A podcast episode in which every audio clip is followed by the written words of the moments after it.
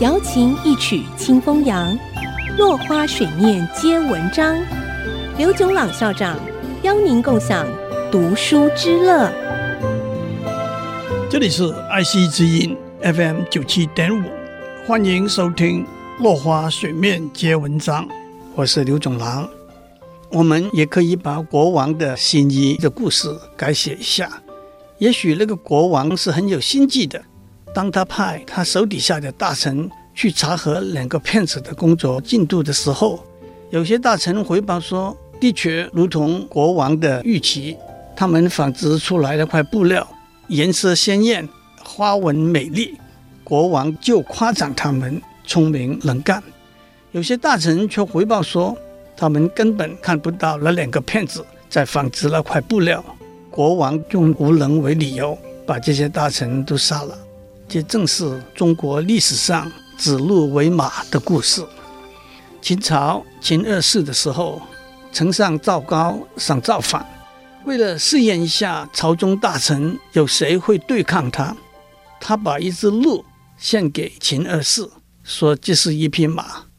秦二世笑着说：“丞相错了吧，把鹿说成马了。”问旁边的人，有的不说话，有的说是鹿，有的说是马。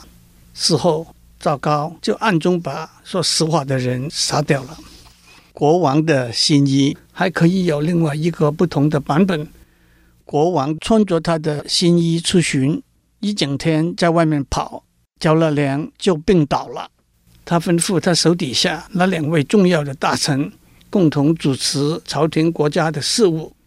可是从一开始，这两位大臣之间就产生了歧见。一位大臣说，国王的新衣是绿色的；一位大臣说是蓝色的。每个人都坚持他没有看错，每个人都坚持他看到的颜色是最美丽的颜色。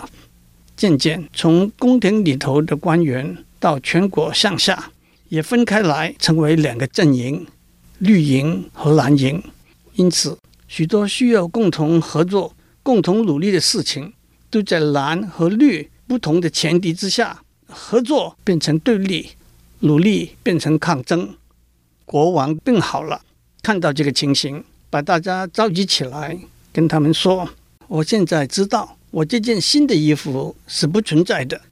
我相信你们大多数也都知道是如此。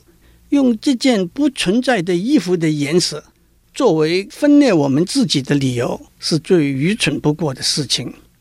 在一个自由民主的社会里头，我们尊重，更有鼓励不同的意见和声音的存在、表达、讨论和协调。但是如果用不存在的衣服的颜色作为非理性的讨论的前提，让它成为无法达到共识的绊脚石，受到伤害的不是别人。